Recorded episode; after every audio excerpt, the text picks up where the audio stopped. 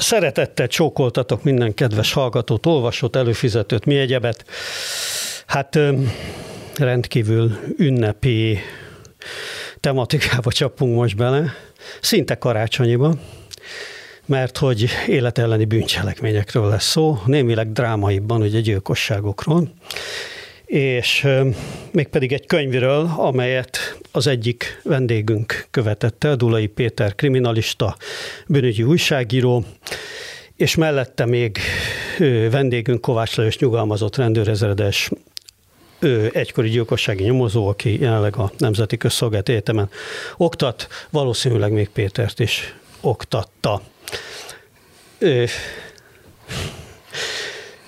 lehet, hogy fordítva kellett volna egyébként bemutatni, mert mindenképpen Lajos a rangidős.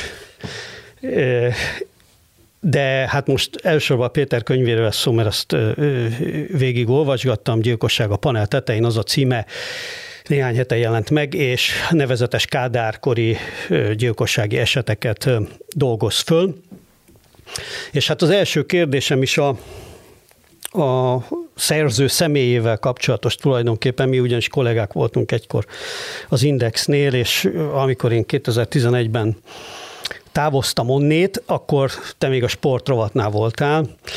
Ehhez képest én nem, tehát én nem láttam, hogy hogy jött neked ez a profilváltás, ami annyira profilváltás lett, hogy a bűnügyi terület felé fordul, hogy nem csak újságíróként, hanem aztán elmentél a Nemzeti Közszolgált Egyetemre, és elvégezted a kriminalisztikát is, és vagy nem tudom, hogy lesz ez tovább PhD, vagy valami, de, de hogy, hogy ezzel foglalkozom most már főállásban gyakorlatilag. Igen, hát üdvözlök mindenkit, köszönöm a meghívást, és azt nem mondanám, hogy ez csak úgy jött, de sokáig lappangott. Gyerekkoromban úgy érdekeltek már a bűnügyek, de mondjuk évekig nem nagyon foglalkoztam úgy konkrétan mondjuk a napi sajtóban megjelent bűnügyi hírekkel, tehát nem voltam ilyen bűnügyi vagy krimi fogyasztó. Volt egy, amit a bevezetőben is említek, egy személyes családi tragédia, ami, ami, ami, ami miatt biztos, hogy, biztos, hogy igen, azt, azt van én, összefüggés. Van összefüggés. Azt, azt én többször is elolvastam, hogy jól értem ezt, hogy, hogy történt a családban egy, egy gyilkosság. Igen, igen, igen. A... az, elég, az, az azért elég erős motiváció, és elég drámai.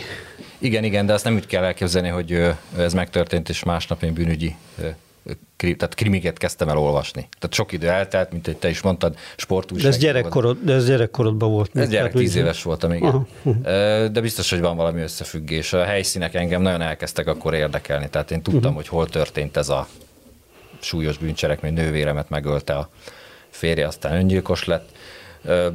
Ismertem azt a szobát, és állandóan el akartam képzelni, hogy mi, hogy, hogy, hogy nézett ki az a, az a helyszín. Hát szerencsére nem láttam soha sem fotón, sem élőben, de hogy ez megmaradt, és így innen jöttek a bűnügyek iránt az érdeklődés valahogy, hogy a helyszín hogy nézhet ki, és akkor így hozta magával a többi dolgot. És akkor hát ebből az lett, hogy 5-6 évvel ezelőtt elkezdtem így komolyabban foglalkozni a dologgal, most itt nem akarok minden részletbe belemenni, de sportújságírásból lett bűnügyi újságírás, ez, ez, ezt úgy éreztem, hogy kevés, mert jó lenne érteni is valamennyire arról, ahhoz, amit, amiről írok, ez a bűnügyi újságíróknál azért nem mindig van így. Ezt szerintem a Lajos is alá tudja majd támasztani pár tapasztalattal, és akkor um, felvételiztem a közszolgálatira, megcsináltam a kriminalisztikát, és egyébként most már a doktorira járok oda. Tehát, hogy most a... Aha, tehát lesz PhD. Hát igen. reméljük, igen. igen. Most úgy néz ki, hogy igen. Úgyhogy ez így jött, tehát lappangott sokáig, aztán, aztán így elő, előtört szerintem, de ott, ott volt mindig is. Igen, érdekes, amit említettem, ez nekem is gyakran mm, elő jön a fejembe, hogy a, a bűnügyi újságírás az mennyire ilyen mostohán kezelt, vagy nem is tudom, olyan kicsit kihaló ága Magyarországon a, ennek a szakmának mert hogy pedig, pedig tényleg egy, egy klasszikus, az újságírás egyik legklasszikusabb ágáról van szó, hogyha lehet ilyet mondani, és egyébként meg a közönség érdeklődése az azt látjuk, hogy, hogy nem múlt el, sőt, hát ugye interneten újraélednek ezek a true crime podcastek tömegével vannak a világban. Azt látjuk, hogy a tévésorozatokban ugye óriási, óriási kereslet van erre, vagy meg, meg óriási kínálat is. Ugye, hogy a, az egész nagy tévésorozat mánia legtöbbször hivatkozott műve, alapműve, a drót, az egy bűnügyi újságíró, a David Simon, és egy gyilkossági nyomozó, az Ed Burns közös produkciója volt, ugye, aki Baltimoreban volt, 20 évet lehúzott a gyilkosság, ami valószínűleg nem a világ legnyugalmasabb állása ott, már Amerikában sem, vagy ahogy a drótból kiderül. Szóval, hogy nálunk meg valahogy ez a, ez, ez a dolog kiad, de te sem maradtál meg az újságírásnál. Bár ez tulajdonképpen egy riportkönyvszerűség azért, de nem, nem olyan nagyon riportosan. Valahogy úgy, nekem úgy tűnik, hogy mint a félúton lenne megírva az ilyen kicsit rendőrségibb felfogásba, tehát a jelentés és a riport között. Hát igen, az egy cél volt, hogy olvasható legyen, tehát ne ezen a rendőrségi big nyelven legyen megírva, ami hát azért olyan szempontból nekem szerintem ment, hogy az újságírásban nem, nem ez az elvárt nyelv, még akkor is, ha sokan kritika nélkül átveszik az ilyen rendőrségi híreket, és leírják például azt, hogy vonatkozásában, meg társai, de hogy ami, ami, amiben én úgy érzem, hogy kicsit több ez a könyv, mint az eddigiek, vagy nem mindegyik, vannak azért jó könyvek, de hogy a témában, de hogy az, hogy van ez az oral history része, amikor az ember megszólítja a, a, az érintett nyomozót, és akkor ő visszaemlékszik arra, hogy ez hogy is történt. Ez nagyon jó, meg nagyon érdekes, meg ez el lehet adni, de mellette kell a, a, a, a forráskutatás is. Tehát meg kell nézni azokat a iratokat, amik fennmaradtak, hogy valójában mondjuk a, az évszámos timmelnek ezt. Szerintem sokan el szokták mulasztani, és és én úgy érzem, hogy ebben sikerült kicsit többet alkotni, hogy én elmentem például a levéltárba. Tehát, és ez most nem kritika, tehát mondjuk valakinek volt X ügye egy pályafutás során, nem mindig emlékszik mindenre. Tévedhet akár tíz évet is, ez nem kritika, csak ezt le kell ellenőrizni. Tehát tök jó leírni, csak ezt le kell ellenőrizni, és szerintem ez fontos, tehát, hogy attól még, hogy egy hiteles ember mondja azt, hogy 87-ben történt, attól még nem biztos, hogy akkor történt, és ezt meg kell nézni, hogy, hogy, valójában mikor történt. Neked volt, neked lebegett a fejedben más cél is, amikor elkezdtél ezekkel a történetekkel foglalkozni, mint hogy írj róluk? Még csak azt sem mondanám, hogy írni akart. Nem, nem, nem. Én egyszer érdekeltek ezek a történetek, tehát így elkezdtem olvasni. Mert hogy ugye nem csak a levéltározás, hanem azért megpróbáltál megszólaltatni még olyanokat. Hát ugye vannak ezek között nagyon régi ügyek is, ahol már nem hát. nagyon élnek, vagy de azért megszólalnak ebben ö, ö, részt, vagy a, a résztvevők esetleg túlélők, esetleg utódok, uh-huh. hozzátartozók, illetve, illetve hát vannak kisebb-nagyobb eredményei ezeknek a tulajdonképpen civil nyomozásoknak, vagy nem tudom én minek mondjam ezt. Igen, igen, igen, és a, a például Lajost is sokszor ö, zaklattam ilyesmivel, ő ugye neki nem ez a ö, később ke- kezdte, de hogy ö, ott is volt, hogy ugye kérdezgettem szakmai dolgokat, vagy azt, hogy emlékszik-e, vagy mondjuk egy, egy, egy darabolás, vagy egy, amiről ugye mindig azt mondjuk, hogy ez milyen nagyon egy brutális dolog, de például büntető jogilag igazából nem, nem tesz semmit hozzá a dolgokhoz.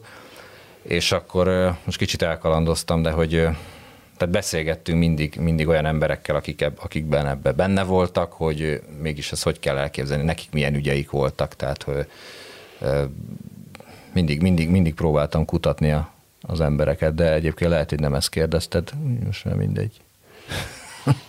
Nem kell feltétlenül egy csapáson maradni végig, Jó. de most, hogy, hogy emlegetett, hogy Lajoshoz fordultál gyakran, vagy néha, hogy, hogy azért, hát itt ezek között az ügyek között, ahogy én néztem, hogy az első az 55-ös, és akkor 80 1-es, 83-as, az utolsó, most nem tudom fejből, de hát ugye ezt kimondani is sok, ugye Lajos a pályáját azt 50 éve kezdte a, a, a BRFK-n, ahogy látom, tehát akár már a Háshegyi ügyel például találkozhatott mondjuk az úttörő vasutassal, vagy nem tudom én. A, a többiek azok inkább vidéki ügyek voltak, nem? Vagy a, már a 70-es évek után, amik egybe a könyvbe szerepelnek. Igen, igen, én, bár én úgy tudom, hogy Lajos nem találkozott a egy ügyel, mert én ezt megkérdeztem tőle akkor, de, de például a Mart fűrémben volt, volt olyan ember, akit, akire emlékezett, hogy ő még ismerte, hogy részt vett benne. sajnos már nem élt, de hogy mindig az ember próbált így, próbált így keresgélni, hogy hát ha valaki valakit még tud ajánlani, és volt, volt ilyen ember, hogy, hogy igen, ő, ő, ő, ő róla sokat hallott, hogy erről beszélt, de már sajnos nem él. Hát nekem ez volt a legnagyobb problémám általában, hogy már nem élt az, akivel beszélni akartam, vagy közben halt meg, olyan is volt. Nem is egy. Úgyhogy ez probléma, de hát az ember több évtizedes ügyeknek megy neki, akkor hát ez sajnos ezzel számolni kell. Ilyen több évtizedes ügyek esetében, és most Kovács Lajoshoz fordulok, van még bármilyen remény általában. Ő ugye már azért is jó, hogy Kovács Lajoshoz fordulunk, mert ő kifejezetten foglalkozott ilyenekkel, tehát annak idején volt egy döglött ügyek osztály, ugye a 90-es évek végén a, a rendőrségen, és, és akkor ő vezette. Tehát, hogy, hogy van arra valami remény, hogy, hogy évtizedek múltán is egy ügyben lehet, előkerülhet valami megoldás. Itt a, a tíz eset, amivel a könyv foglalkozik, abban azért egy-kettő van, amiben hát fölmerül, vagy fölmerül az, egyikben egyáltalán nincs tettes, és egy-kettőnél fölmerül, hogy mégsem egészen az volt, ami. Tehát, hogy ilyen évtizedek után van, van még bármilyen remény, vagy, vagy esély általában egy-egy ügyben? Mindig van remény. Mindig van remény, 15-20 év után is. Szóval a sors fordulhat úgy, hogy vagy egy börtöninformáció, vagy valami, valami szereplője az ügynek, akinek megváltozik a viszonya a, a, ahhoz, aki miatt nem szólalt meg annak idején, most már más a viszonya hozzá, tehát nem akar neki falazni. Mondjuk házasok voltak, de elváltak, barátok voltak, de ellenségek lettek, bűntársak voltak, de már nem azok, haragszanak egymásra. És a jókor találja meg egy rendőri megszólítás, akkor lehet, hogy elmondja azt, amit nem mondott el 16 éve.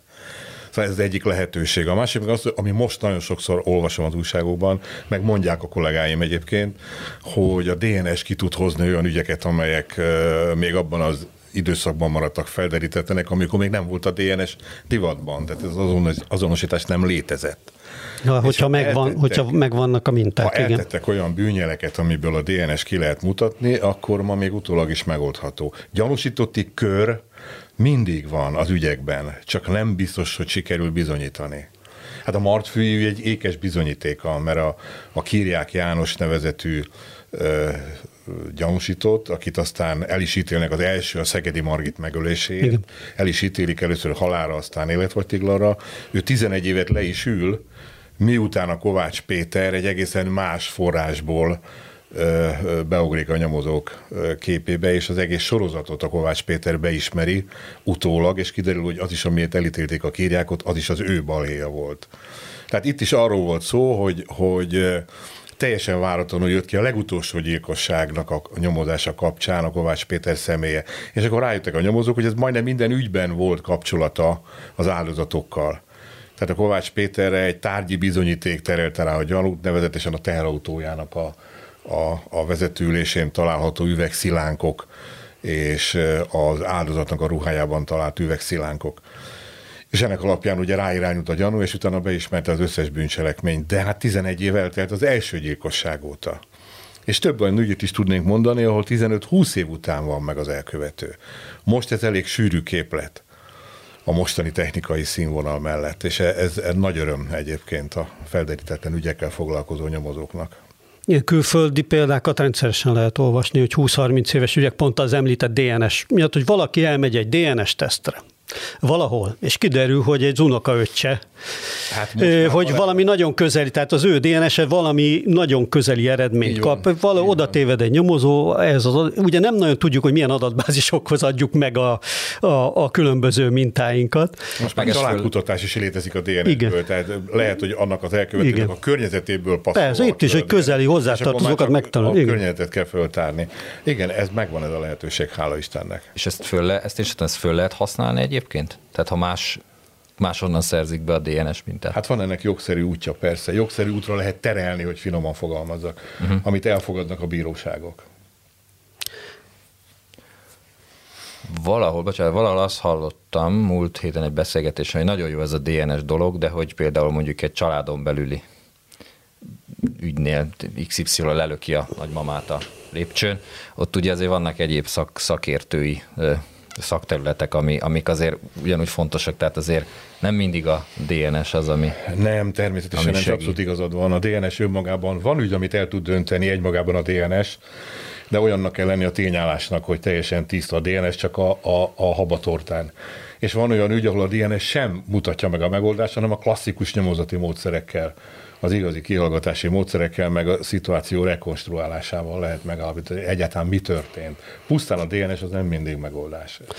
Ja, hát persze, hogy ez, egyébként ezeknek a tévésorozatoknak az egyik hatása, hogy ezt a technikai megközelítés, ami ezekben a krimi sorozatokban, a helyszínelők, stb. ugye előtérbe lett tolva. Most valaki, vagy az emberek általában így gondolnak a rendőrségi nyomozásokra, és ugye voltak ilyen sztorik is, hogy amerikai rendőrök nyilatkoztak ilyen kicsit elkeseredve, hogy hát mindenki azt várja tőlük egy bicikli lopásnál, és hogy azonnal DNS mintát vegyenek az egész kerülettől, mert ezt látják a tévében az emberek, hogy, hogy azt gondolják, hogy mindent meg lehet ezzel a, ezzel a módszerrel már fejteni, mert hogy ez van a tévében. Igen, igen, igen, meg bármilyen szakértő, itt ott egy keréknyom, és akkor az nem úgy megy fél óra múlva megvan a tettes. Tehát De ez egyébként egészen furcsa, mert visszatérve a Martfő ügyre, hogy az meg, meg ahogy még a Sós Lajos ügyet is ismertem, azért nem, a Sós Lajos ügyben volt egy, bocsánat, az nincs benne a könyvbe. De hogy, Nagyon hogy nagy falat egy, egy igen, könyvbe. igen, igen, igen, igen.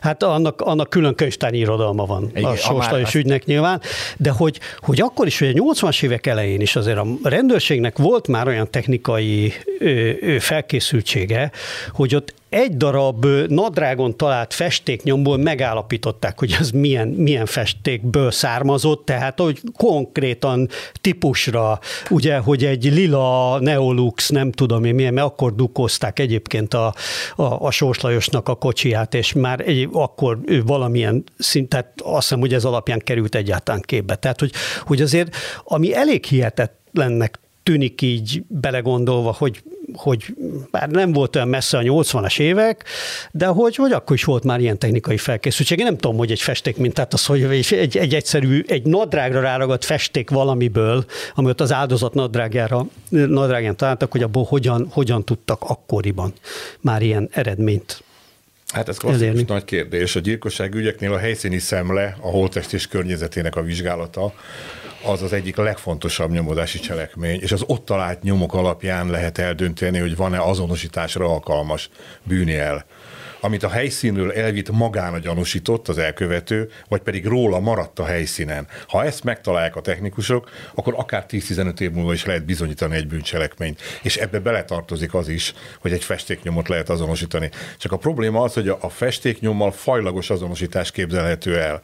Tehát az, hogy egy piros festék szemcsét találnak, és találnak egy doboz festéket a gyanúsítottnak a lakásán, egy piros doboz festéket, azt nem lehet kimondani, hogy ez a csepp, ez abból a dobozból származik. Az új nyomnál ki lehet mondani, a DNS-nél ki lehet mondani, de ezeknél a, a tárgyi bizonyítékoknál csak a csoportazonosságot lehet kimondani. Mondok egy példát. A Móri ügyben az elkövető az egyik helyis, a bank egyik helyiségében, ahol nem volt áldozat, csak a számítógépes ketyerék voltak körbe a fal mellett, ott szétlőtte a géppisztolyal erős felindultságában ezeket a ketyeréket, és még rá is taposott, tehát gyakorlatilag széttaposta a, a, a hardvernek a különböző dobozait. És az egyik dobozon rajta maradt a véres cipő talp lenyomat. Mert előtte meg kint toporgott az áldozatok vérében, mert akkor már előtte az összes embert, aki talált a bankban, és az véres cipővel taposta szét ezeket a gépeket. És azt mondta a szakértő már a helyszínen, hogy olyan egyedi, azonosítható elváltozások vannak ebben a cipőtalp lenyomatban, hogyha megtalálják hozzá az adidaszt, akkor ő kimeri mondani, hogy az a cipő okozta ezt a nyomot. De ehhez az kell, hogy egyedi legyen. De nem csak az, hogy ez is 42-es, meg az is 42-es, ez is Adidas, meg az is Adidas, ez karcsú, ez kevés. Erre egy bíró azt mondja, hogy ebből Persze. Számtalan van. De hogy ez a cipő okozta ezt a nyomot, ezt nagyon ritkán meri kimondani egy szakértő, de itt megvolt ennek az esélye.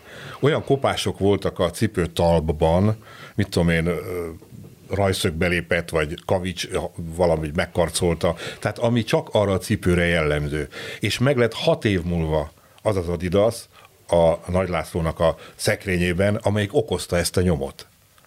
Szóval hihetetlen ö, teljesítményekre képes a, a bűnügyi technika, és az egyik az, hogy, hogy a sós ügyben a festék.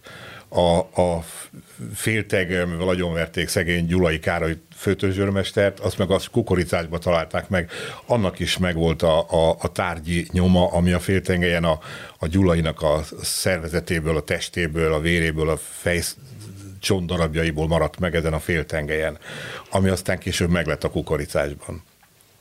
Szóval a tárgyi bizonyítékok hihetetlen súlyjal bírnak, és hát a Péter könyvében nagyon jó kijön, mert ő, ő, ő részletesen írja le a bizonyítékokat is, tehát nem csak a sztorit, hanem a nyomozásnak ezeket a bizonyítékokkal sűrített menetét is, hát az a lényeg minden gyilkossági nyomozásnál. Ha már a Móri ügyet említetted, nem tudom mennyire lehet eltérni, de most akkor megkérdezném, hogy a nagy László valóban Depes mód rajongó volt? Ezt most komolyan kérdezem, ezt csomó embertől hallottam, és megnéztem, hogy a Móri gyilkosság az a, hogy hívják a Depes módnak a frontemberét? Dave, Dave Gehen. Annak a szülnapján történt. Most e, én ezt csak utólag, e, de hogy így, ezt annyi helyről hallottam, erről, erről nincs valami. Ezt én is csak hallottam, nem tudom. Jó, nem tudom biztosan. Okay. Nem tudom biztosan. Ezt a popkulturális szállat gyorsan elvágtuk. Igen, igen. Ne süssük rá a depes módra, Móri Igen, ne, ne, ne, ne verjük rájuk. Egyébként nekem eszembe jutott még a tárgyi bizonyítékokra egy, egy érdekes dolog, ami ebben a könyvben volt, és, és nekem beugrott róla egy másik, lehet, hogy semmi ehhez. Hogy az első ügy, amivel a könyvet foglalkozik Péter, az egy szolnoki eset, amiben, amivel kapcsolatban, és azért érdekes az eset, mert ezzel kapcsolatban te fölveted azt, minimum fölveted, sugalmazod azt, hogy lehetséges, hogy ez is a mart fő, hogy valójában ez is egy, egy justice mort, tehát nem azt ültették le, aki aki valójában bűnös volt, bár valószínűleg ő is megérdemelte azt a 15 évet, mert 14 nem erőszakot egyébként rá tudtak bizonyítani, tehát az... Igen, de a kérdés, hogy azt is, hogy bizonyították rá. Tehát... Igen, igen, hát de hogy Hát ott volt, tehát a, a nyomozásnak bizonyos, ugye ez 55-ös ez az ügy, kicsit ki is lóg a többiből, mert ez még nem kádárkori, tehát nagyon korai Igen, ügy, amikor bele. hát el lehet képzelni, hogy még milyen állapotok voltak társadalmilag is, és hát az, az is biztos, hogy ugye a gyanúsítottat akkor verték is, mindenféle esetleg kisebb-nagyobb kínzásokkal bírták valomásra, de megemlíted egy büntetőbírónak a megállapítását, aki, meg, aki vizsgálta a Szolnok megyei ügyeket. És hogy fölfigyelt arra a különös dologra, hogy szinte minden ügyben, amit a Szolnok megyei rendőrség ilyen esetekben nyomozott, abban szerepel bizonyítékként egy zsebkendő, amin megtalálják az áldozat valamilyen testnedvét. És hogy hát milyen furcsa, hogy a, tettes mindig eltesz egy zsebkendőt. És itt is azt hiszem ebbe az ügybe is ugye a, a bomba gyilk, gyilkosságban ez egy döntő bizonyíték volt, hogy találtak egy ilyen zsebkendőt. És nekem az jutott eszembe, hogy évtizedekkel később a Magda féle gyilkosságban is egy, egy ilyen zsebkendő lesz a, a, érdekes, az is szólnak, uh-huh. Ott is zsebkendő van, és ott érdekes módon fordítva, mert az orosz Balázs, aki a Magda ügyvédje volt, azt tudta bebizonyítani, hogy, vagy nem bizonyította be, hanem egy eljárási hiba miatt kivette, kivetette a bizonyítékok sorából azt a bizonyos zsebkendőt, ami a Magdánál volt, és ami a, a, az áldozatnak a, a nyálát, vagy, vagy valamilyen, valamilyen hozzákötető dolgot tartalmazott. Igen, hát ez nem tudom, mennyire lehetett akkoriban bevett gyakorlat. Itt, amit te említesz, ez az 55-ös ügy, itt ugye a, a gyanú, a, akkor még gyanúsított, ő azt mondta, hogy neki nincs is zsebkendője. Na most ez nem, nem ment semmit, lehet, hogy volt neki zsebkendője, csak ez is olyan érdekes, hogy tényleg mindig előkerült egy ilyen zsebkendő. Igen, tehát ez egy, ez, ezt az 55-ös azért kellett belerakni, mert hogy kapcsolódik a Martfi rémhez, vagy gondoljuk azt, hogy kapcsolódik, de ez is egy olyan vonal volt, hogy ennek közelelt a Martfi rémhez, hogy ha ezt én a Barna Báli nyomozóügyésszel egy teljesen más beszélgetés kapcsán ezt nem hozza elő, akkor erről soha az életben nem, nem tudtam volna, hogy, hogy, hogy, hogy ők ezt meg is nézték, ezt az 55-ös ügyet, és hogy hoppá, hát Martfi Rém az aznap valószínű ott volt az állomás. Hát biztos, hogy ott volt az állomáson, amikor ezt a nőt megölték. Ö, igen, ez a zsebkendő, ez érdekes dolog, nem tudom, hogy neked volt-e ilyen a gyakorlatodban ilyen zsebkendős, vagy ez mennyire volt jellemző ilyen nemi erőszakos ügyeknél az a zsebkendő? Hát nem erőszakos ügyeknél időnként előfordul, de hát nem jellemző annyira, mint amennyire a könyvben szerepel, hogy Szolnok megyében elég sokszor a zsebkendő az egyik bizonyíték, de a, a, a Magda Jánosnak az ügyében a zsebkendő az döntő bizonyíték lett volna, ha az orosz Balázs nem talál eljárásogi hibákat. És okosan, ő egy, ő egy klasszis volt az ügyvédi munkában egyébként, ő okosan elbizonytalanította a bírót a, a bizonyítékok törvényességének a beszerzése tekintetében. Tehát az volt az érdekes, hogy a, a, a fogason lóg egy nadrág, amit a házkutatáskor a Magda János lakásán levesznek, és beviszik a szakértés kutató intézetbe a Mosonyi utcába és a Mosonyi utcában a szakértő kiveszi a zsebkenőt a nadrágnak a zsebéből. Az egyik kifogás az, hogy a, a jegyzőkönyvben nem szerepel a zsebkendő, csak a nadrág. Tehát elvileg elképzelhető volt, mondta Orosz Balázs, hogy az úton, ami Szolnoktól a szakértő intézetig Budapestig eltelt, bárki beletehette ezt a zsebkerült a nadrágba, mert nem szerepel, hogy már Szolnokon benne volt a nadrág zsebében. Ez az egyik. A másik az, hogy a hatósági tanúkat elengedték a rendőrök a házkutatás alatt.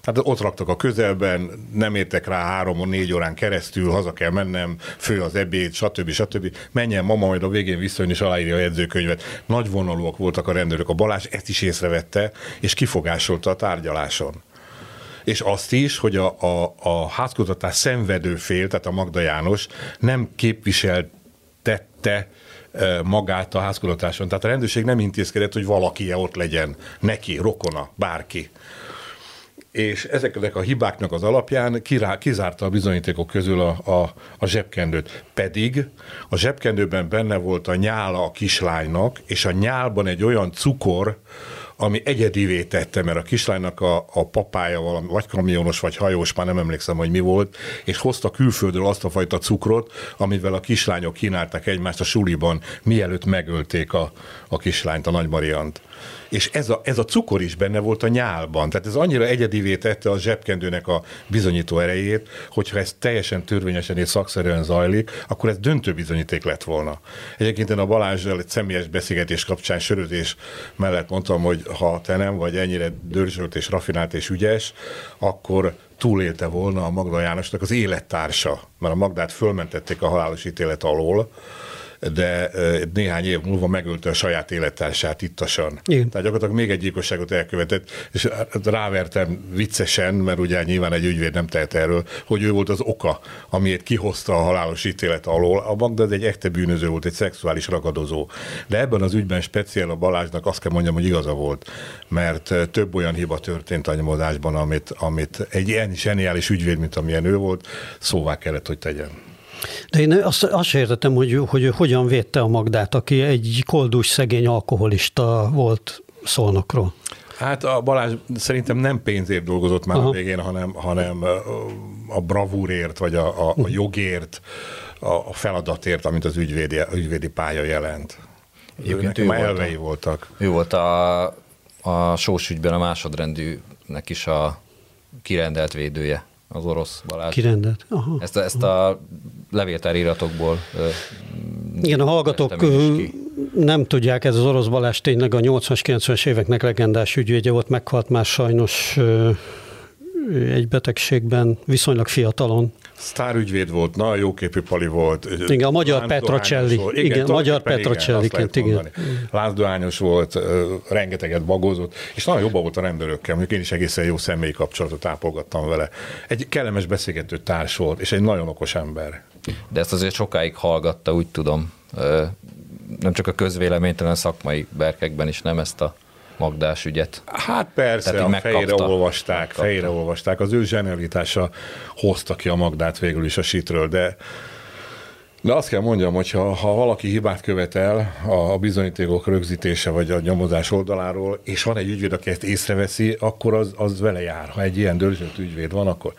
És ez nem lelkismerti kérdés volt szerintem a, a Balázsnál, hanem ez egy, egy jogi bravúr, hogy úgy mondjam Szóval ő ebből, ebből tekinté elvet varázsol talán, hogy, hogy vajon meg tudja csinálni, hogy ennyi bizonyíték hatására. Ő hitt abban, amit csinál.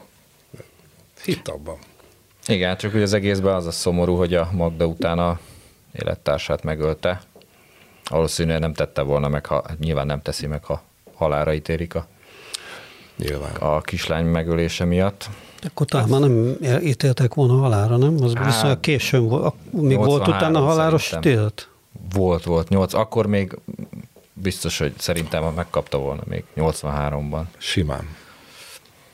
Ugye nekem is a könyvemben azt hiszem 81-es az utolsó, 82-es, és ott még ez nem is volt kérdés, hogy ilyen minősített esetben kötél. Hát 89-ben, amikor a, a halálbüntetések végrehajtását felfüggesztették az Alkotmánybíróság döntése alapján, és utána 90-ben törölték el Magyarországon, akkor két ember ellen volt kiszabva gyakorlatilag a halálbüntetés, és őket már nem akasztották fel. De 88-ban, 87-ben még úgy tudom, hogy volt végrehajtva halálbüntetés. 88-ban volt az utolsó, az utolsó de az... Igen. A pálinkás oszta az utolsót, azt igen, hiszem. Igen, Arra igen, emlékszem. Igen, igen. Igen, és a vadászernő volt, aki egy ilyen tiszacsegei alkoholista srác volt, és ott megtapostak egy ilyen helyi, szintén alkoholista. Még egy Szolnok megye. Ez is Szolnok megye, igen. Tiszacsege? Nem. Hát ott van az Tisza mellett a... Hát jó, igen, igen, igen. Tiszató, ilyen... Tiszató felső. Igen. Hát az vagy heves, vagy, vagy, az vagy már... heves, vagy szolnok. Vagy, nem. Vagy ott pont a határon. Most jó kérdés, hogy tavaly voltunk ott, nem emlékszem. De hogy igen, ez az ilyen nagyon piti ügy volt, ott mindenki alkoholista volt, és ugye azért, azért volt. Na most, hogy ezt mondtad, egyébként ez egy nagyon, ez egy nagyon érdekes. Tehát itt ez tíz, bár most a martfűgyről is eszembe jutott valami, amit talán nem illeszkedik ebben, már kicsit részben, ugye, hogy ezekben az ügyekben, itt, itt tíz darab ügy van, híres ügyek a szocializmus időszakából, tehát régebbi ügyek, de szerintem azért a magyar társadalomnak bizonyos rétegei azóta nem sokat változtak, sajnos. Azért azt látjuk, két, két dolog, ami engem vagy, vagy engem azért nagyon megütött ezekbe, hogy nagyon sok esetben tényleg ez a Dickensi nyomor. Na, nagyon sok ügybe. A másik pedig az alkoholizmus, hogy az, hogy, hogy és, és pedig valószínű, hogyha nem ilyen nagyon híres és nagyon nagy visszhangú ügyeket válogattál volna, hanem, hanem néznénk egy egy teljesen átlagos pult ebből, e, ezekből a, gyilko, a gyilkosság ügyekből, akkor még sokkal magasabb lenne azoknak az aránya, ahol az alkohol, tehát vagy tök részeg az elkövető, vagy eleve orvos értelembe vett alkoholista, tehát, hogy, hogy, hogy valami elképesztő mennyiségű ügyben játszhat szerepet az alkohol, életellenes ügyben. Nem ez a... Hát ezért csak rá kell nézni a, Nem ez a... a, a statisztikai adatokra hogy az alkohol és az erőszak összefüggés az vitathatatlan, de nem, nem, ez nem mostani felfedezés. Nem, nem, csak így, így, rá, így, így ránézve erre, hogy... Ahogy valaki benyom alkoholból, egészen megváltozik a, a tolerancia szintje, a frusztráció szintje. Olyan dolgokért kapja föl a vizet, hogy pestiesen fejezem ki magam, amiért egyébként józanul nem tenné. És olyan emberek között alakul ki halálig menő vita, akik, akik a legjobb barátok és a legjobb szomszédok voltak, de csak azért, mert mind a kettő ittasolt, vagy az egyik ittasolt, aki megfékezhetetlenné vált.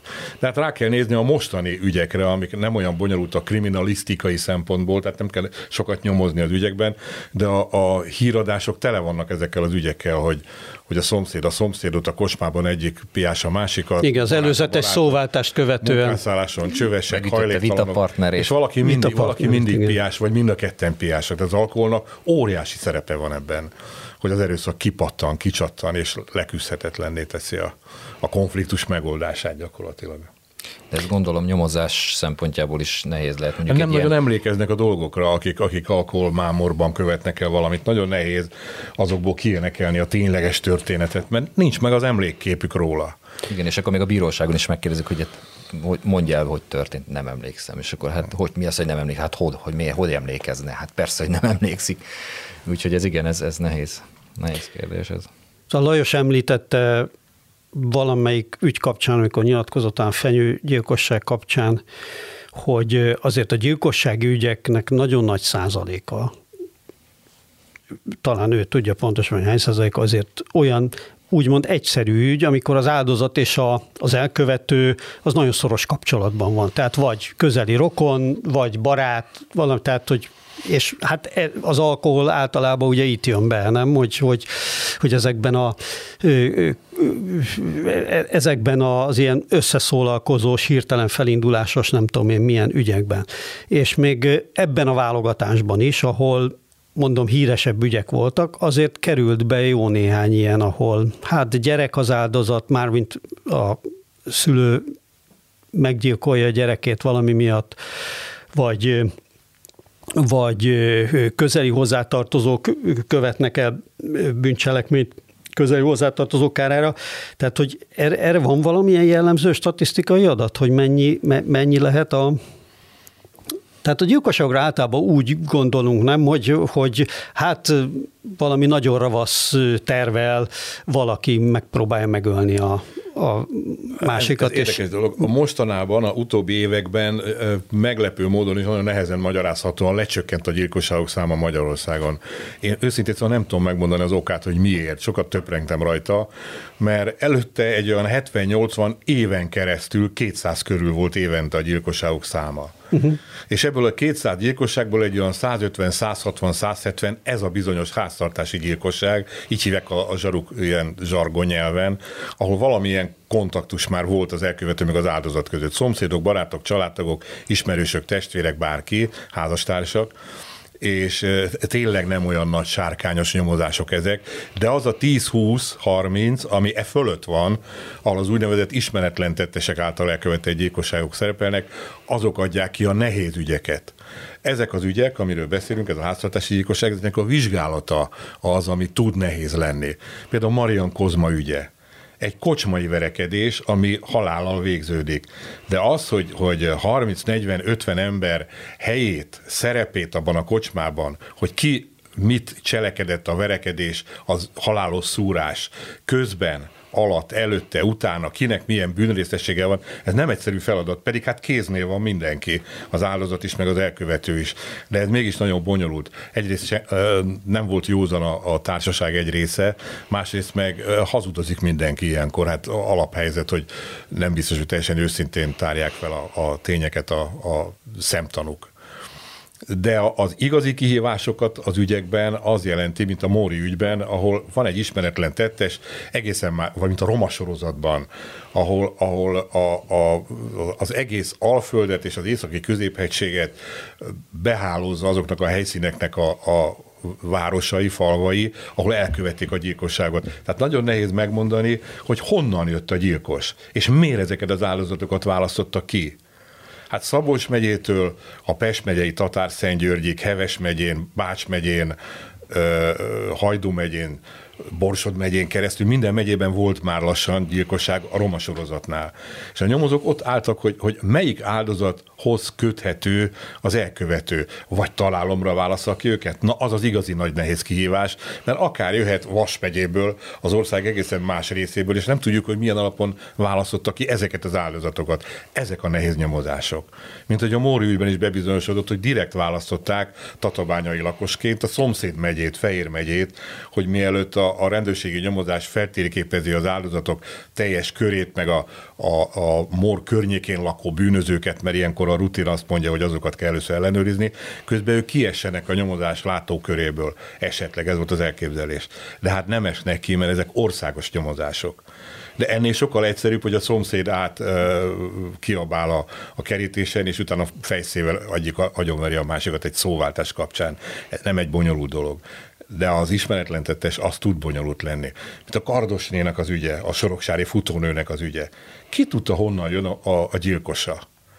Természetesen szóba került a férje, a szeretője, a kapcsolatai. Ezek az a nyomozás első körében ö, belettek vonva az ellenőrzött személyek körébe, de hát benne volt sajnos a levegőben, hogy ez a, ez a pali, ez jöhetett bárhonnan. Lehetett egy alkalmi munkás, lehetett egy, egy, egy tudom én, Szabolcs megyéből följött valami melót elvégedi Budapesten, meglátta ezt a csajt, megölt, aztán visszautazott Szabolcs megyébe. Ha ez lett volna, Hát közel, közel ez volt végül is az igazi megoldása az ügynek. Tehát nem oda való volt az elkövető hanem egészen máshonnan jött. Ezek a nagyon nehéz nyomozások. És az utolagos felderítés, az pedig, amit az elején a beszélgetésnek említettünk, a DNS kidobja, kidobhatja. És az a nagy szerencse, hogy most már létezik ez a technikai megoldás. Talán a Martfő ügy annak idején azért, az is azért tarthatott tíz évig, mert ugye az sem, ebbe az egyszerű sémába az sem illik. Én nagyon, nem is tudom, hogy az elmúlt 50 évben hány ilyen típusú bűncselekmény volt, hogy sorozatgyilkosság, szexuális indítatású sorozatgyilkosság. Ez a magyar kriminalisztikában azért elég nagy ritkaság, nem? Hát nem sűrűn hogy... fordul elő, hála Istennek. Érdekes módon a török Szent Miklós, ami szintén Szolnok megye, az, az a kriminalisztikában egy rendkívül egyedi bűncselekmény volt. Női áldozatok, női elkövetők és szexuális motivumból történt a bűncselekmény. Kislányok sérelmére követtek el egy, egy leszbikusnak mondható, vagy nem is tudom, hogy nevezzem őket, anyalánya páros volt a, a gyilkosság elkövetője, ki is végezték a, a lányt, mert ő volt a, a, a közvetlenebb elkövető, hogy úgy mondjam, az anya az csak segítette a nyomok eltüntetésében és a kislányok becserkészésében tulajdonképpen. De ez egyedi volt a sorozatgyilkosság és szexuális motivumból, nők által elkövetve, nők sérelmére. Aztán persze több ügy van, ami, ami szexuális motivumból elkövet egy gyilkosság, de sorozatra nem is emlékszem nagyon, hogy egy prostituált sorozat volt Budapesten, de ott csak úgy emlékszem, hogy három áldozat volt. Tehát e, ez volt talán az egyetlen. Sorozatgyilkosság volt még a 4-5 Magyarországon az elmúlt 15-20 év alatt, de ezek férfiak, férfiak sérelmére elkövetett ügyei voltak. Hát még talán a Balog Lajos, a százhalombattai ott azért úgy, úgy mindegyiknél Ott fel. nem nagyon volt szexualitás, azt hiszem azokban az elkövetésekben. A, a, a Balog Lajos más motiválta. Hát, vagy hát más is. Más hát is. Más is, lehet, ott, igen. Ott volt mindenféle, ami. Viszont, hogy a motivumoknál vagyunk, Kovács Lajosnak most jelent meg szintén könyve, és a Pándi ügyről. És nekem a Pándi ügyben pont az nem áll össze, hogy ott, hogy ott mi volt a valós motiváció. Nagyon nehéz. Mert ez, ott ez nem, nagyon nehéz. Mert van, én ezeket magamban, van egy-két hasonló eset itthon is, amit, amit a Péter is leírt az ő szájtján, ugye ez a, neki van egy Facebook csoportja és egy, és egy websájtja életelleni bűncselekmények.hu, ugye, jól mondom? Így van, igen. Ez igen. a tehát, hogy, hogy ott, ott foglalkozik egy-két hasonló ügyel, de hogy nekem nekem úgy tűnt, hogy ezek, én, én ezt úgy fogalmaztam meg magam, hogy ez az ügyintéző gyilkosság. Tehát, hogy ő, ő tulajdonképpen, mint hogyha így egyszerűen az útból el akarta volna takarítani. Tehát, hogy ő meg, megszok, valahogy így, tehát nem látszik sem a szexuális indítatás, sem az, hogy ő ezt különösebben, vagy, vagy hogy olyan motivációja lenne, hogy ő ezt élvezi, vagy, vagy neki az ölés az valamilyen belső kényszer, hanem egyszerűen el akarja tüntetni ezeket az embereket az útjából, és ezt sorozatban megteszi többször. Ez létezik ilyen tip típusú? Most a amit én, igen, hát a pándi ügyben vagy úgy, de úgy általában, hogy ez, mert a pándi is, hát nem tudjuk, hogy hány ember tölt meg, ugye ott hogy valahol a 8 és 14 között van a, a licit, én úgy tudom, nem tudom, hogy az ügy most jelenleg hogy áll, vagy Belgiumba haladtak-e, vagy itthon látszanak-e valamilyen fejleményei az utóbbi években. Hát most már meghalt a pándi, úgyhogy meghalt tovább, tovább nem pándi. valószínű, hogy nyomoznak a belgák. Mi sem, gondolom én. Hát önállóan nagyon nehéz a motivumot megmagyarázni, és ez tényleg nagy kérdés. Szerintem a belga nyomozók között is van néhány, aki felállítja a maga verzióját, hogy miért is történhetett ez az egész. A Pándi megölt két feleségét, két fiát és két lányát, tehát gyakorlatilag hat családtagját ölte meg. A lányok azok, azok az egyik fogadott, lány, fogadott lányok voltak, szóval nevelt lányok, hogy úgy mondja. És én úgy raktam össze a Pándinál, hogy ő lelkész létére szexuálisan kihasználta a feleségein kívül a lányait is és mindenkinek azt magyarázta, hogy ez családon belül kell, hogy maradjon ez a titok, hogy itt mi hogy élünk. Ő elmagyarázta a lányoknak, és ezt a könyvben megpróbáltam leírni úgy, ahogy a, ahogy a tíme az, az egyetlen túlélő lánya mert a másik túlélő meg az Ágnes volt, akivel együtt követte el a bűncselekményeket. A Tímea itt él ma is Magyarországon, és ő volt az, aki elmenekült ebből a családból, először Kanadába, aztán Magyarországra jött, és itt él Magyarországon. Őt sikerült kiallgatnunk tanúként részletesen ennek a füllet erotikával fűszerezett családnak a belső életéről. Tehát egy olyan lelkésznek a, az életéről van szó, akinek nagy tábora van, gyakorlatilag egy presbiterként prédikál a brüsszeli magyaroknak, és emellett él egy ilyen, egy ilyen zárt körben, ilyen szektaszerű szabályozások közepette életet a családjával, aminek fontos eleme az, hogy gyakorlatilag minden nővel viszonya van. Majdnem. És a, a Tímea elmondta, hogy a Pándi kötelességének és áldozatának tekint, tüntette fel azt, hogy szexuálisan kihasználta a lányait. Az, hogy felkészítselek titeket a, a felnőttkori szexuális életre, ez az én apai kötelességem. Ezt hitette el a lányaival. Szóval elképesztően aberált egy figura volt egyébként, és mivel a tíme megszökött ebből a családból, és kivitte a hírét ennek az életformának, amit folyt, ezért kellett a többieknek meghalni akik segítették a tímeát megszökni. És gyakorlatilag aki mutatta bármi jelét annak, hogy ezt a titkot, ahogy ők ott bent éltek ebben a családban, kivinni a közvélemény elé valahogy, annak mindent meg kellett halnia. És nem, nem láttam más magyarázatot, őszintén szólva. És az Ágnessal összeszövetkezve kitalálta, hogy milyen sorrendben és milyen módszerrel hogyan öljék meg a, a családtagokat, milyen trükkökkel. És utána meg a hatóságok félrevezetésére csinált olyan érdekes dolgokat, hogy ö, szereplőként felfogadott olyan gyerekeket, akik majd egy leendő filmben eljátszanák a saját gyerekeit, és ezeket a próbákat, próbafelvételeket, próbabeszélgetéseket dokumentálta, és elküldte a belga rendőrségnek. Kvázi igazolva, Magyarországon történtek ezek a cselekmények, igazolva, hogy élnek a gyerekei. Miközben 5 vagy 6 éve már szétlettek darabolva, és savban szélettek maratva a holtestek. Szóval elképesztő, hogy milyen manipulatív, kreatív figura volt, és egy, egy szuggesztív egyéniség. Rávette maga körül az embereket bármire. Neki végül is a magyarországi ügyei, vagy hogy esetleg itt is voltak áldozatai, ez, ez a vonal, ez, ez, ez, ez meghalt teljesen? bizonyítani, tehát a Dunakeszin a házát, az teljesen föltúrtuk, találtunk is csontokat, de azok állatcsontok voltak a kertben elásva, és nem találtunk emberi csontokat. Olyan adatokat találtunk, hogy hirdetéseket adott föl, és nőkkel akart kapcsolatba kerülni, és volt is rengeteg ismerős, hát a leveleket, a nőkkel folytatott levelezéseit, ezt meg, meg lehetett találni Brüsszelben, a házában. Szóval is irattára volt, az egyik szobája tele volt papírral. És ez egy grafomán ember volt, mindent leírt. Gyakorlatilag több száz levelet lehetett találni, amit nőkkel folytatott. És nem minden nőt sikerült megtalálni élve, úgy értem. Tehát gyakorlatilag benne van a levegőben, hogy, hogy több áldozata lehetett, mint a hat családtag. De azokat nem lehetett bizonyítani akkor Hát a Pándi az tulajdonképpen sorozatgyilkos volt, ez nem... Ez, de, ez de hogy, biztos, igen. De hogy sokféle definíció van a sorozatgyilkosságnak, de hogy ő nem az a fajta sorozatgyilkos volt, ahogy te is elmondod, hogy hát jött egy konfliktus, ezt meg kellett oldani, meg kellett ölni embereket. De például itt van a Mart Fürém, aki egy szexuális jellegű sorozatgyilkos volt, ő például tehát ő soha nem hagyta volna abba. Tehát egy szexuális jellegű sorozatgyilkos soha nem hagyott volna abba, nem fogják el. A pándi meg ezek szerint, ahogy mondod, lehet, hogyha éppen ez a kis családi titok egy védve marad, akkor, akkor lehet, hogy nem ölt volna. Lehet, meg. Tehát, lehet, persze. Tehát e, tudom, hogy nincs ilyen fajta kategorizálás, de hogy mégiscsak érdekes, hogy vagy például Benedonászi hírhet magyar ügy, hogy ők is nekem az iratok áttanulmányozása után az, az jött le, hogy ők igazából akkor öltek, ha idézőjelben szükség volt rá. De igazából úgy, ha, ha esetleg nem úgy alakult volna, akkor, akkor nem. Hát igen, minden, mindenkinek külön vizsgálatot érdemel, ez kriminológia. Tehát az, hogy valaki hogyan válik gyilkossá, és mi, mi motiválja, és hogyan hajtja végre, és miért azokat választja ki, akiket kiválaszt áldozatként, ez egy ilyen kriminológiai vizsgálatnak lehetne a tárgya. Hogy az ember Zoltán, aki Szentkirály szabadján Veszprém megyében miért válaszol ki egy faluban az öt áldozatát, akik mindenki 70 fölött van, vagy 80 felé jár. Nők, férfiak vegyesen és az egyik, az egyik áldozat a saját testvére.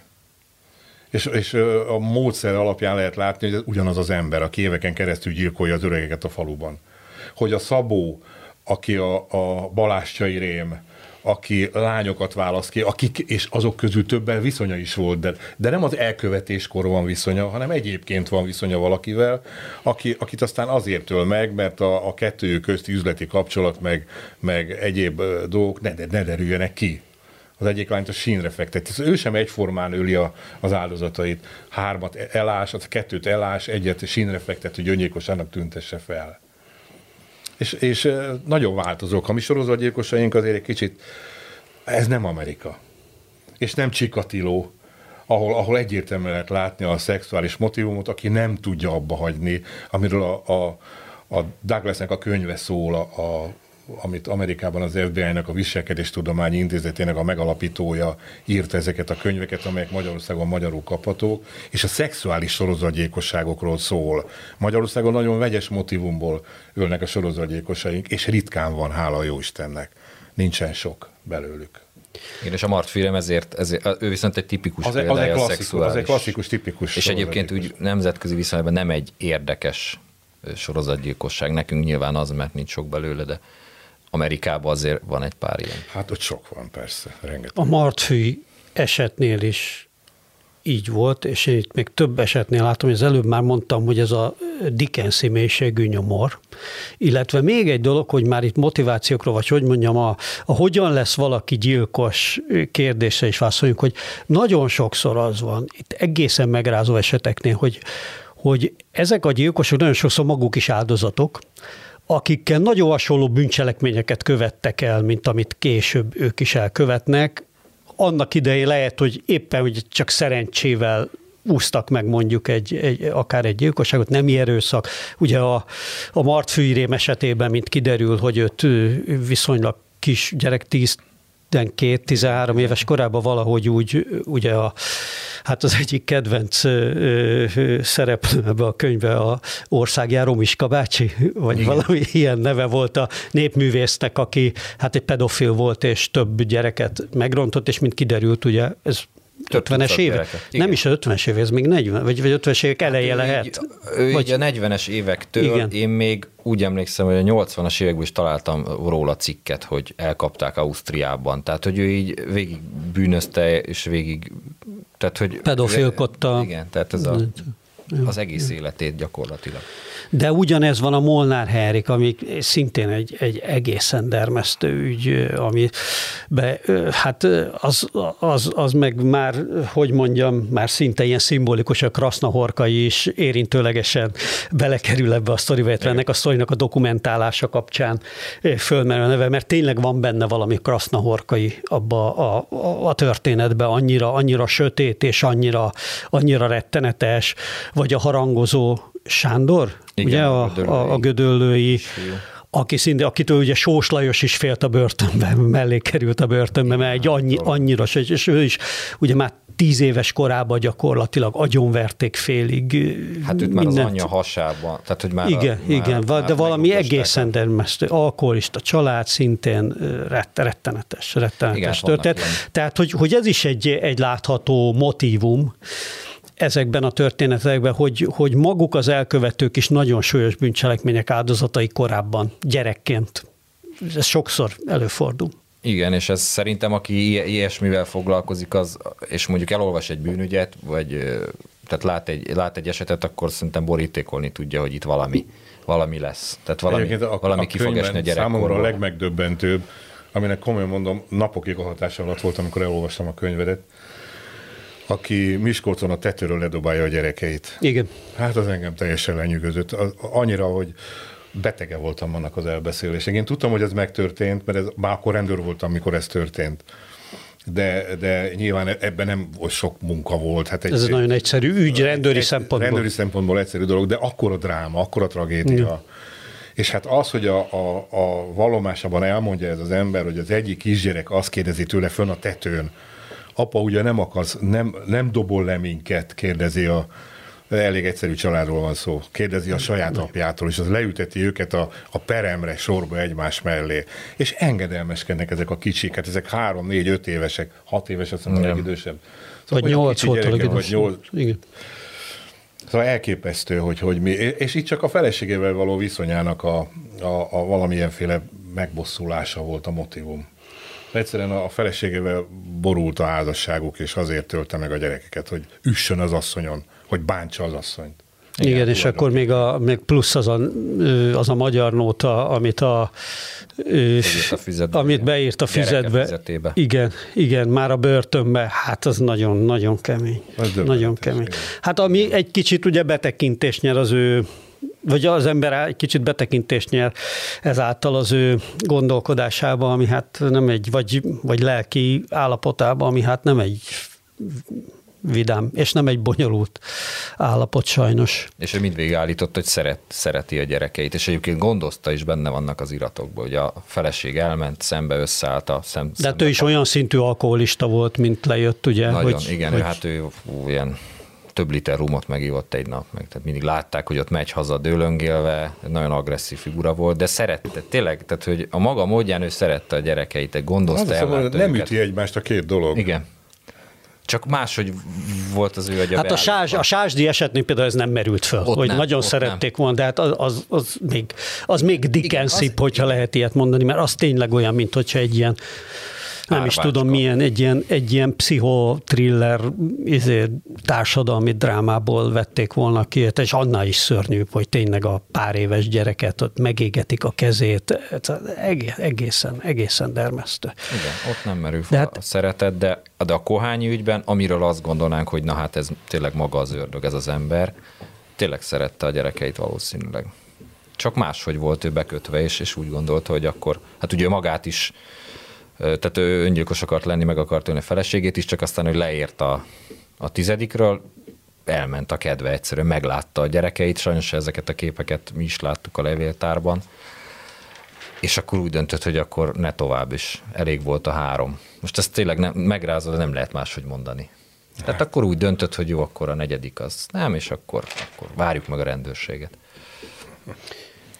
Azért lapozgatok ilyen elkeseredett a jegyzeteimben, mert úgy emlékszem, hogy föl, fölvillant az anyamba, hogy mint hogyha az össz, mind a, a tíz eset közül igazából egyetlen egy olyan lett volna, a Normafa utca, vagy mi volt az a, ott valahol fönn, azt Normafa utcai Normafa lakásban utca. tört a gyilkosság szilveszterkor, az volt a címe, uh-huh. a, és ahol, ahol mondhatjuk azt, hogy középosztálybeli elkövető volt. Az összes többibe ez a nagyon low, low class, tehát hogy tényleg a társadalom legalján tengődő emberek gyilkoltak.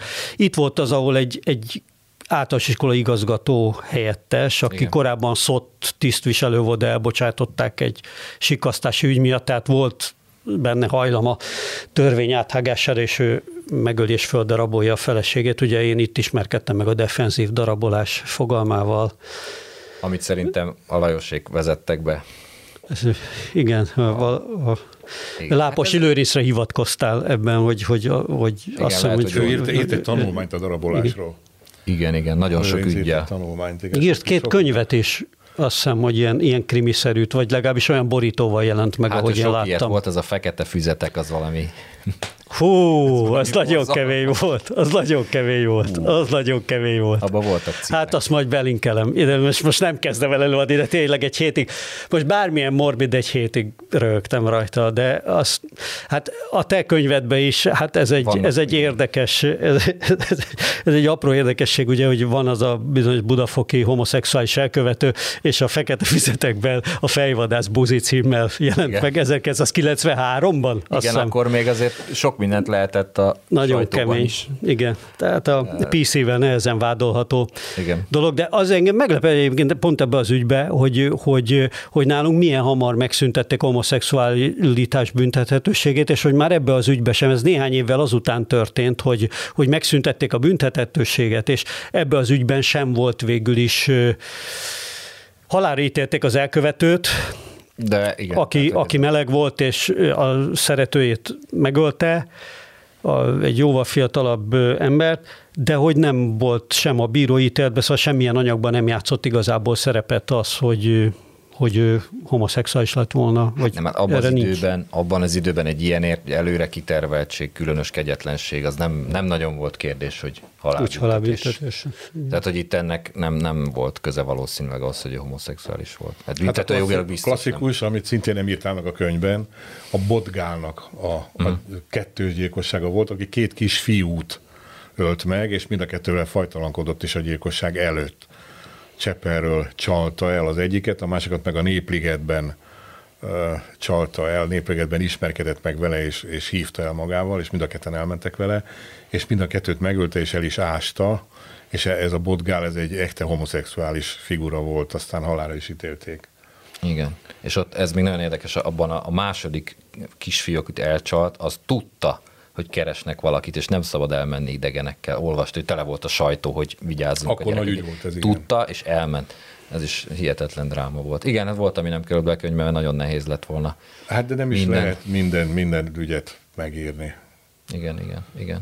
Igen. De hogy az ilyen esetekben, a minősített emberölésekben nem nagyon volt kérdés, hogy, hogy halálbüntetés. Na érdekes, hogy néha te is célzol rá, hogy azért a kor, tehát 40-50 évvel ezelőtt ügyekről van szó, hogy a kor bizonyos társadalmi normái azért nyomot hagynak az ügyeken. Nagyon sokszor van olyan, és egy ügyben fontos, hogy például a hagyományos családi hierarchia az, az illetve hát annak a annak az elvnek a valamilyen lecsapódása, hogy azért mindig a férnek van igaza, az, az egy-két ügybe keményen látszik. Tehát, hogy például az már említett Normafa utcai ügyben is, hogy amikor a nőt vádolják házasság szédelgéssel, vagy házasságtöréssel, akkor azt rögtön a bíróság úgy értékeli a férnek az elmondását, hogy hát ez tényleg így, vagy. Mégiscsak az az, hogy több, több ilyen, ilyen eset is van, ahol,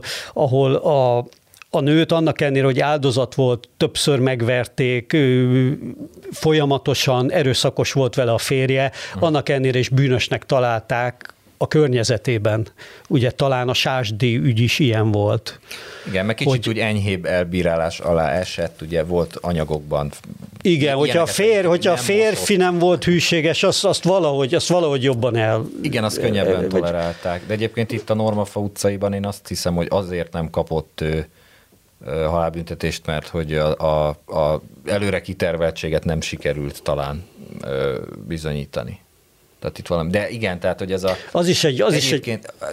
Megcsalta, és nem is mosta ki a ruhákat, tehát e- ezek ilyen hivatalos anyagokban is szerepeltek, és akkor ebből csak arra tud gondolni az ember, hogy... Ja, igen, hogy a felesége sokat költött ruhára, ez, igen, ez ugye tehát... milyen rettenetes, tehát ezért tulajdonképpen jogosan gyilkolta meg. Igen, hát ezt így nem mondták, de biztos, hogy... Nem, de hogy volt valami. Igen, igen, igen. igen. Tehát egy kicsit, kicsit ilyen, ilyen volt az érves. Egyébként az az ügy, az annyiból is kilóg, hogy abba, hogy annak ellenére, hogy persze rettenetes, mint minden gyilkosság ügy rettenetes, de van benne szinte egy ilyen csehszlovák tragikomédia vonal, tehát eleve ez a középosztályban, ugye szilveszter este nézik a kabarét, Igen. meg isznak egy kis tojáslikört, vagy valamit, és akkor, és akkor egy, hát a szokásos háztartási Igen. gyilkosság, ugye.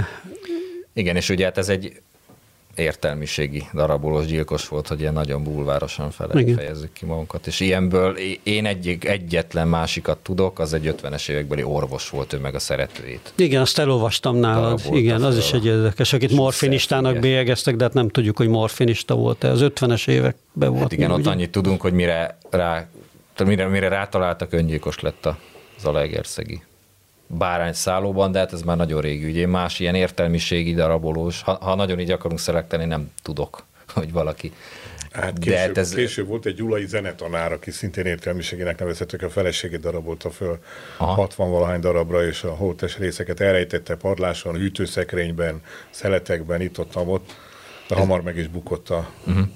a gyilkosság miatt. Egyébként a, a Lőrincnek a tanulmánya, a Láposi Lőrincnek a tanulmánya, amit a darabolásról, gyilkosságról írt, ő péld, példaként felsorolja a Magyarországon talán 20 év alatt elkövetett összes daraboló gyilkosságot, ami olyan, olyan 16-18-20 darab. Tehát Igen. évente van, de érdekes, hogy ilyen ciklikusságot mutatni, azt fejtettük meg, mert sokat agyal, agyalogtunk ezen, hogy van négy-öt év, amikor nincs darabolás.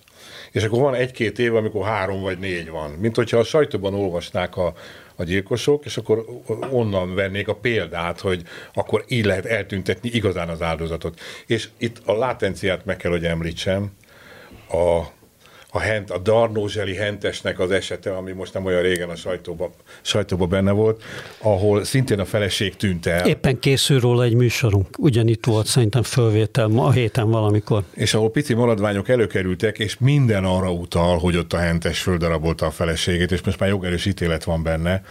És az az érdekes, hogy fölmerült a kérdés, hogy vajon Magyarországon miért darabolnak a gyilkosok. Mert Amerikában ugye azt írják a szerzők, hogy a kélyes érzés, meg az a vágy, hogy a vérnek a látványa, a darabok látványa, szóval, hogy bennük van, van ez a hajlam, vagy a készség. írják? Vagy Szak, szakszerzők írják. Ott az elkövetők elég jelentős hányadánál van valami belső indítatásuk, ami akkor sül ki, hogy úgy mondjam, hogy darabolnak, hogy valamit csinálnak a testet. Hát ez az offenzív darabolás a, igen, az osztályozás igen. szerint. Az offenzív meg a defenzívet különböztette meg, és mind a kettőnél az a lényeg, hogy amikor a, szállításnak az igénye felmerül, tehát háztartási gyilkosságról van szó, és ha meg lenne az áldozat ott, ahol megölte a, az elkövető, akkor meg is bukna. Ezért el kell tüntetni. Viszont eltüntetni egy holteset a lakásból, a garázsból, a telekről nem lehet úgy, hogy egészben a válladra teszed. Vagy ott ásod el helyben, vagy földarabolod, és elviszed, hogy véletlenül se találják meg. Nyíregyházán volt egy ügy, egy, egy szintén értelmiségének mondható Pali ölte meg a feleségét, miközben a fiúk osztálykiránduláson volt, és a, az asszony eltűnt. És amikor hazajött a gyerek, akkor azt mondta a gyereknek, hogy anyád itt hagyott minket, várjunk egy-két napig, hát ha hazajön, de ha nem jön, menjünk, bejelentjük az eltűnését a rendőrségen.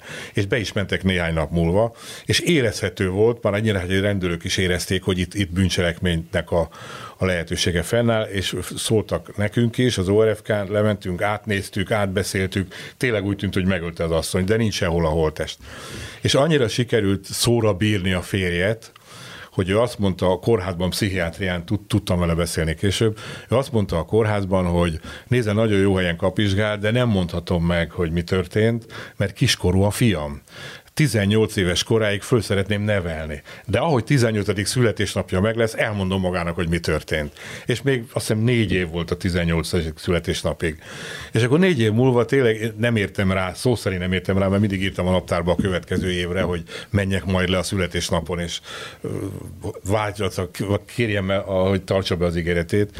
De nem tudtam lemenni, mert máshol exhumáltunk egy holteset, de nem ez a lényeg, hanem ő maga, ő maga a férfi bement azon a napon, a születésnapon a nyíregyházi rendőrségre, a folyosón szépen kiült, amíg visszajöttek az életesek, mert valahol dolgoztak kint, megvárta, amíg, amíg megjönnek, bekérezkedett és elmondta, hogy én voltam a évekkel ezelőtt, eltűnt a feleségem, bejelentettem, de én megöltem a kádban, földaraboltam, és elvittem a holtestet nejlonzacskókban, bicikli kormányra akasztva a város másik felére, és ott elszórtam a darabokat. Megmutatom, hogy hol és kivitte a rendőröket, megmutatott, de ott már lakótelep épült, betonoztak, fasorokat ültettek, szóval annyira megváltozott a városkép, hogy nem lehet semmit megtalálni a darabokból.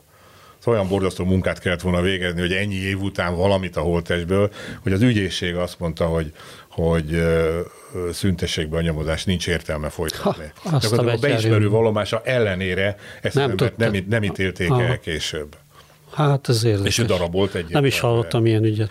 A Fritz De hogy mekkora szerencséje volt. is volt akkor, hogy, hogy magától eltűnt. Másnak az, az Istenek nem sikerül eltüntetni ez, ez a nyomokat. Ez az ember nem volt bűnöző. Aha. Ez, ez valahogy a, a konfliktus, a családi konfliktus vezette oda, hogy megölte az asszonyt, sanyargatta az asszony. Ez a sárkány típusú feleség volt, aki ránehezedett a férje életére 15-20 éven keresztül. És akkor egyszer betelt a pohár és utána azok helyzet állt elő, hogy ott fekszik a kádban holtan az asszony, ha hazajön a gyerek, mi fog történni? Engem becsuknak, a gyerek egyedül maradt. Tehát kellett megoldást találni, és a kényszer szülte a darabolást, elszállítást, szétdobálást éjszaka. Hát ez ilyen praktikus, e, praktikus döntés volt az ő részéről, rá, ő részéről. És érdekes, az darabolásoknak egy elég jelentős hányada szól erről, hogy így könnyebb elszállítani. Nem, én, nem a kélyes érzésért darabolnak, hanem a praktikumból.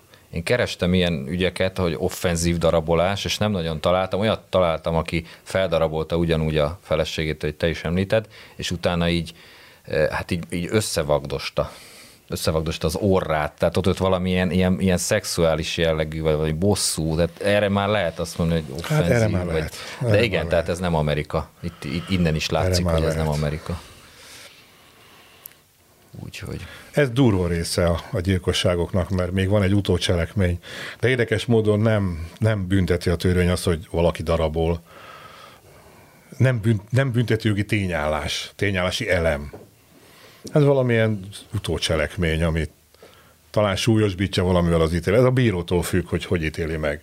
Ilyen talán egy holttest meggyalázása talán lehet ilyesmi. Nem, hát, nem tudom, valami. De ilyen tényállás nincs, nem nagyon van a igen, csak hogy kegyelet sért, és hogy valami ilyesmit figyelembe lett. Igen, de hát onnantól kezdve, hogy meghalt, onnantól kezdve ez nem számít, úgymond. Azt akartam megkérdezni, Péter, hogy neked ezek a hogy földolgoztad ezeket a történeteket, kis magánnyomozásokat is folytattál. Ennek azért vannak ö, olyan típusú eredményei is, amik valamit hozzátettek az ügyhöz, ahogy látom, vagy, vagy a, az ügy lezárásához, vagy nem is tudom milyen, például ugye a gödöllői esetnél volt így. Ezek így véletlenül jöttek be, vagy, vagy cél volt, vagy tudtad, hogy vannak olyan elemek, amik, amik még homályosak, és érdemes valamit kapirgálni ezeken?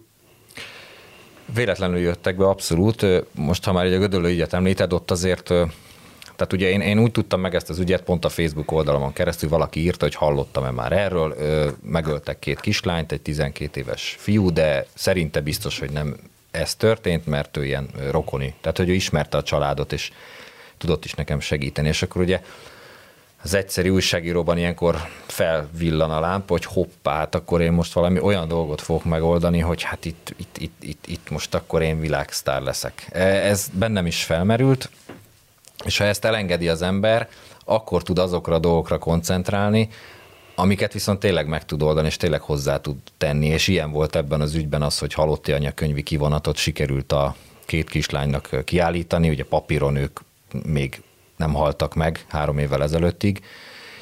Igen, tehát ezek... ezek... Valahogy az eljárásban elvesztek a holttestek is, meg a, Igen, na meg a, a papírok. Igen, vagy, vagy most, legalábbis nem nyilvánították őket valahol. Igen, ez a része, ez olyan dolog, amihez én már kevés voltam ezt kideríteni, de szerintem ezt nem is tudja senki, hogy ezek a holttestek. Tehát egyszerűen valahogy a, nem, nem tudom, nem tudom, és ebben nem is nagyon akarok most már belemenni, mert nem nagyon látom értelmét, de hogy igen, ilyen apró hozadékai voltak, és, és, és ezek, ezek, ezek, ezek jöttek. Tehát ezeket nem terveztem, nem, nem is tudtam nagyon előre, hogy ilyenek esetleg alakulhatnak, mert nem ezzel a felütéssel álltam neki a témának, hanem azzal, hogy nem az a gyilkos, akit mondtak. Ugye nem, nem, nem ítéltek el, mert ugye büntethetőséget kizárók volt az életkora, de ilyen apró hozadékai voltak a, a történeteknek. És ez szerintem egyébként már... De hát abból is egy fantasztikus, egy filmre való sztori jön ki a harangozó Sanyikával. A hát Sós Lajossal a végén, hogy egy cellába ülnek Sós Lajos, és a Sós Lajos fél tőle. Igen, igen, és, igen. és kéri, hogy máshova. Ez nem tudom, hogy mennyire ilyen legenda, vagy... Nem tudom, lehet, hogy legenda, de azért azt jól mutatja, hogy ez egy milyen kaliberű figura lehetett. Tehát lehet, hogy most konkrétan nem a Sós Lajos ült egy cellába, de ha már valakiről szerintem ilyen mendemondák keringenek, akkor azért az valószínű, hogy jól mutatja, hogy egy milyen, milyen, milyen figura volt. Ugye eleve félszemű volt ő, hat éves korától. Hát konkrétan ez volt az állítás, hogy a fél a szem elvesztése miatt ölte meg a két kislányt. Igen, ezt több, több helyről is Ugye ez hallottam. Volt a Ugye itt arról van szó, bocsánat, csak hát egy kicsit úgy beszélünk az ügyekről, igen, hogy mi ismerjük a könyvet, és lehet, hogy hallgatunk, de ugye Gödöllön a 70-es évek elején, ugye? Jó. 60, 67. 60-as évek vége? Igen, 67, akkor igen. két egy nyolc és egy hat éves kislányt, vagy valahogy így két Ö, kislány. Négy és öt. Négy és öt éves kislányokat egy 12 éves fiú gyilkol meg, vagy hát végül is azt állapítja meg a vizsgálat, hogy ő a gyilkos egy gabonatámlába agyonveri őket, és aztán hát később ennek az elkövetőnek a, a története is kibomlik a, a sztoriból, aki hát egy egészen elképesztően súlyos, súlyos bűnözőt. Hát nagyon, hát egy szexuális bűnözőt. Egy szexuális bűnözőt, és hát az is, hogy ezt a kisfiút, még akkor kisfiú az első bűncselekmény idején, hát valami egészen rettenetes módon tartották otthon. Ott nem volt olyan dráma, olyan szegény talán a család, de Hát az de valahogy, ott vagy is komoly ott szerepet. is, ott is alkohol is. Ja igen, tényleg ott alkohol hát volt. Az, az nagymama nevelte, igen. és hát a nagymama is állandóan verte, meg... meg hát nem, meg rászokott meg, az alkoholra. Már, tit, már, igen, nagyon, már, nagyon kis már, már nagyon kisgyerek. Igen, igen, igen, úgyhogy az egy nagyon-nagyon, és itt annak örültem, ez nagyon sőt páratlan, hogy neki az egész életútját sikerült utána nyomon követni. Ez nagyon, nagyon nem, egyrészt nem volt könnyű, meg nem volt egyértelmű, bár szerintem ez a könyvből is kiderül, hogy nem volt ez ilyen zöggenőmentes, de hogy ez nagyon fontos volt, hogy, hogy egy ilyen életutat. És ugye hát ilyenkor mit, mit sajnál legjobban az ember, hogy nem tudott már vele beszélni, mert három éve meghalt, nem is régen, vagy négy éve. Úgyhogy... A másik nagyon hasonló életút ugye a Molnár Herik volt, ami nagyon alaposan dokumentálva lett a, mert hogy egy, egy magyar tévé egyik operatőre az készített az egész az egész tárgyalásáról egy filmet, és az az anyag talán megvan valahol? Hát valahol vagy azt, megvan. Vagy azt nem tudom. Erről írta tudom. a Krasznahorkai, hogy ezt úgy be kéne mutatni, ahogy van, mert hogy állítólag annyira, az, az a történet is nagyon súlyos, és hogy ez megvan valahol, megvan valahol mozgóképen, szeretett volna egy filmet csinálni belőle ez az operatőr, de végül nem tudta ezt megcsinálni, nem kapott valamilyen engedélyt. Betiltották. És, és aztán végül, ugye hát ez is, hogy a szocializmusban azért ezeknek a bűncselekményeknek a, a, a feldolgozása az nem mindenkinek volt engedélyezett, vagy nem mindig látták ezt szívesen, és ő nem kapott erre engedélyt, és végül meghalt már ugye évek óta, tehát vagy mit tudom én, valamikor 90-es években, és azóta nem is tudjuk, hogy miért ezzel a filmmel, vagy az anyaggal? De tudjuk, láttuk, csak nem ja, lehet láttad? vele mit kezdeni. Aha, aha. Tehát ez egyelőre még kérdéses, hogy ezzel majd mit lehet kezdeni, ez egy elképesztő felvétel. Tehát az, hogy egy tíz órán keresztül nézed egy ugye Fehér György az a, hát a Tarbélának, a Tarbélának a Fehér György volt a mentora, tehát nagyjából el lehet képzelni. Ja, akkor azért fel... került a Krasznahorkaihoz az anyag. Aha, tehát aha, nagyjából el lehet képzelni, hogy ez milyen felvétel. Értem, tehát tíz értem. órán keresztül a Molnár Herik László arcát mutatják a bíróságon mindig. Tehát akkor is, ha épp a, ő, ő, ő általa megtámadott gyereket hallgatják ki, akkor is épp a halálos ítéletet mondják ki rá, akkor is, ha ő beszél, mindig őt látjuk. Tehát ez elképesztő felvétel, tehát ezt én, én, én egészen páratlan, tehát nem, nem is nem lehet rá mit mondani.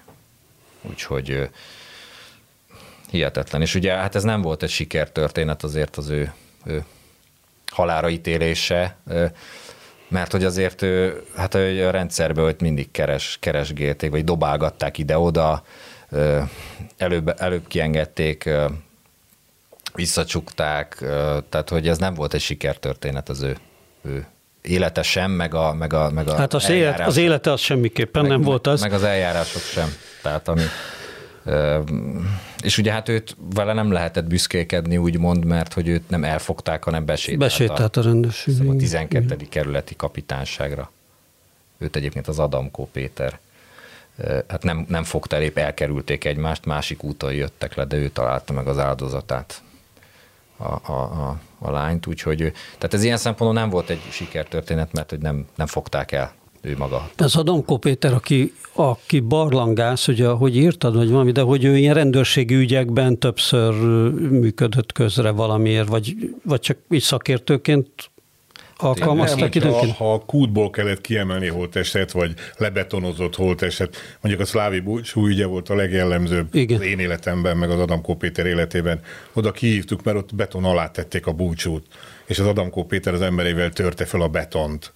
Az a kiállításon ott is van az kép a Rendőrség Történeti Múzeumban, ahol a, a feltört beton körül áldogálunk többen, és éppen kibukkan a gödörben, csak az nem látszik, a holtesnek a feje, és ott állunk a gödör körül, az Adamkó Péter, a kutyája az Adamkó Péternek egy tacskó, aki szintén néz le a gödörbe, meg, meg rendőrök többen és akkor került elő a holtest. Az Adamkó Péter embereivel segítette a nyomozásoknak ezt a speciális részét, amikor beton törni, víz alól emelni, barlangból kihozni kellett valamit, holtestet, bármit, tárgyi bizonyítékot.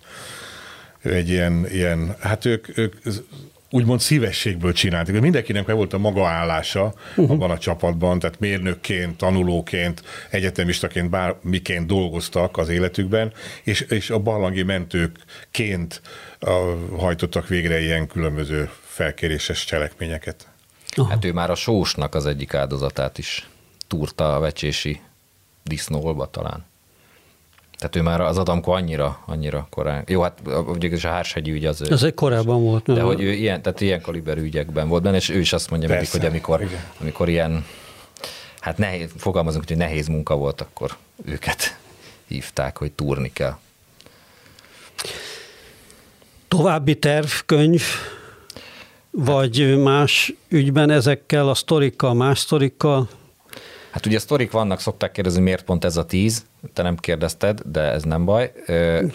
Van még, van még. Ezt már sokszor megkérdeztem. Igen, igen, van még, van még, van még. Volt még ilyen a, a szolnoki áldozat ezer forintja is, amit megkérdezett a Tóth Tibor, aki a lektora volt a könyvnek, és nekem is az volt az első, amit elolvastam, és az volt az első, ami szemet szúrt, hogy hogy került egy 19 éves nőhöz 1955-ben ezer forint.